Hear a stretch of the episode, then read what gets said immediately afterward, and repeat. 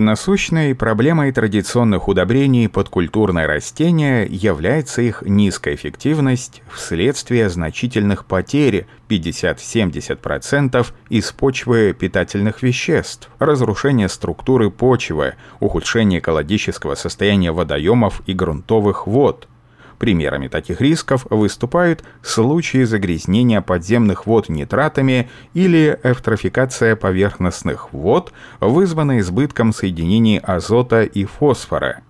В итоге растения приходится подкармливать несколько раз в течение вегетационного сезона, что приводит к потере времени и средств. Иногда сразу после внесения большинства традиционных удобрений почва перенасыщается солями – а в случае засушливой погоды это вызывает у растений стресс. Проблема решается с помощью использования удобрений нового класса с замедленным высвобождением питательных элементов, пролонгированного действия, из которых элементы питания поступают в почву в соответствии со скоростью усвоения их растениями на протяжении всей вегетации. К удобрению данного типа применяется эпитет «интеллектуальное», отражающее специфику его растворения и воздействия на почву и растения. Преимущества. Значение медленно действующих удобрений для инновационной технологии природопользования с точки зрения экономической эффективности подчеркивается следующими основными моментами. Улучшением экологической обстановки – увеличением эффективности использования удобрений за счет снижения потерь и экономии материально-технических ресурсов, улучшением условий труда при транспортировке и внесении удобрений.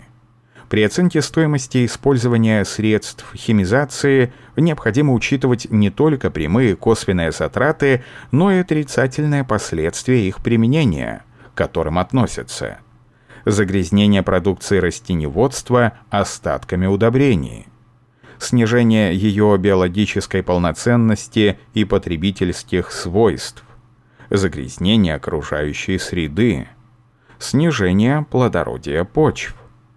Расчеты, проведенные с учетом известных среднестатистических норм, частоты внесения, цен, коэффициентов, вымываемости ресурсозатрат, показали – что стоимость применения медленно действующих удобрений в два раза ниже стоимости применения традиционных. Наиболее эффективные виды медленно действующих удобрений, преимущественно стекловидное, типа АВА, при однократном внесении могут обеспечивать эффект на протяжении 2,5-3 лет без потери активности, оказывая действие в малых и сверхмалых дозах. Удобрения данного класса имеют определенную температурную зависимость растворения. Процесс начинается при температуре выше 8 градусов тепла, что соответствует началу активного роста растений и периоду потребления элементов питания из почвы. Растворение прекращается при снижении температуры ниже указанной в соответствии с физиологическими потребностями растений. Важным преимуществом данных комплексных удобрений является сбалансированность по основным элементам питания и наличие микроэлементов. Большое число микроэлементов в стекловидных удобрениях благотворно влияет на растительную продукцию, обеспечивая сбалансированное питание человека и его здоровье. Данное удобрение можно вносить до начала холодных и увлажненных сезонов с сохранением внесенного удобрения в почве к моменту начала вегетации, плюс 4-8 градусов. Медленно действующие удобрения устойчивы к вымыванию с полей, расположенных на любой местности с пересеченным рельефом, на грунтах с высокой степенью проницаемости воды и высокой сезонной влажностью. Отсутствие гидроскопичности позволяет обойти традиционные сложности с хранением и транспортировкой. Технология производства позволяет выпускать медленно действующие удобрения разного типа для различных видов растений, обеспечивая широкий спектр применения. Капсулированное удобрение. Мочевина серой – Сера используется для покрытия гранул мочевины в связи с ее способностью плавиться при относительно низких температурах, низкой стоимостью и восприимчивостью к разрушению в результате микробиологической деятельности. Скорость высвобождения азота из мочевины серой зависит от размера гранул, толщины и качества покрытия. Отдельные серные оболочки имеют механические дефекты в виде трещин или отверстий. В типичном удобрении мочевины серой присутствует три типа гранул. С поврежденной оболочкой в виде трещин. С оболочкой, где трещины залиты воском. С неповрежденными плотными оболочками – на разложение в почве мочевины серой оказывает влияние температура, содержание воды и активность почвенных микроорганизмов. Из поврежденной гранулы с трещинами азот высвобождается сразу после попадания в почву и контакта с водой. Восковая оболочка второго типа гранул подвергается разложению почвенными микроорганизмами, открывая трещины, через которые проникает вода. Процесс высвобождения азота из неповрежденных гранул с плотной оболочкой продолжается дольше всего. Соотношением всех трех типов гранул в удобрении регулируется необходимый объем высвобождения азота. Удобрения, покрытые серой и органическими полимерами – в связи с ростом требований потребителей возникла необходимость в создании удобрений с еще более точным механизмом высвобождения питательных элементов. Это привело к разработке новых методов инкапсуляции, в которых для покрытия гранул были использованы различные органические соединения.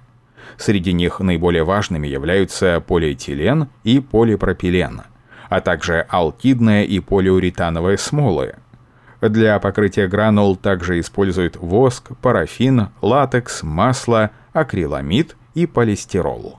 С целью улучшения свойств мочевины, покрытой серой, разработано дополнительное покрытие ее тонким слоем из органических полимеров, полиолефинов или смолы. В таком виде мочевина обладает гораздо лучшими свойствами, а внешний тонкий слой полимера позволяет точнее регулировать высвобождение азота. Контроль над высвобождением питательных веществ из удобрений достигается за счет подбора разного состава и толщины покрытий. Для этого гранулы покрывают даже несколькими различными слоями одинаковых или разных веществ, причем в полимерное покрытие могут добавляться особые вещества, изменяющие их действие. Большинство органических полимеров, используемых для инкапсуляции гранулы, очень плотно прилегают к неорганическому центру или ядру гранулы. Это делает гранулу устойчивой к стиранию. В отличие от мочевины серой, высвобождение компонентов из полимерных гранул гораздо меньше зависит от таких свойств почвы, как pH, структура и микробиологическая активность а больше от температуры и водопроницаемости нанесенного покрытия. Это позволяет более точно высвобождать компоненты в конкретный момент времени. Новое инкапсулированное полимерами удобрение содержит обычно мочевину или многокомпонентные смеси НПК с добавлением микроэлементов. Также проводились исследования с удобрениями, которые представляют собой сочетание традиционных медленно действующих продуктов типа мочевина формальдегидных удобрений и капсулированных удобрений. В ядро инкапсулированных гранул были помещены продукты конденсации мочевины с альдегидами или другие вещества медленно действующего удобрения. Механизм высвобождения компонентов из удобрений – инкапсулированных полимерами. Время от попадания гранул в почву до полного освобождения питательных веществ из них иногда называют жизненным циклом удобрения. Высвобождение компонентов из капсулированных гранул происходит постепенно и состоит из трех этапов. Предварительное высвобождение, собственное растворение и конец высвобождения – на первом этапе вода проникает через капсулу и растворяет содержимое гранулы. Давление внутри гранул постепенно увеличивается при одновременном повышении концентрации раствора. С этого момента начинается второй этап высвобождения, который может проходить по двум различным схемам. Первое. Постепенное высвобождение. Оболочка выдерживает внутреннее давление – а после насыщения раствора питательные вещества выходят из гранулы устойчивыми темпами благодаря явлению диффузии. Высвобождение путем диффузии происходит в удобрениях, капсулированных полимерами, такими как полиуретаны, алкаидные смолы, полиолефин. Второе. Высвобождение скачкообразное. Оболочка разрывается под действием внутреннего давления, и все содержимое гранулы сразу оказывается в почве. Разрыв гранул характерен для хрупких, неэластичных оболочек. Последний, третий этап жизни гранулы – это более медленное высвобождение за счет снижения концентрации внутри гранулы, пока все питательные вещества не перейдут в почву.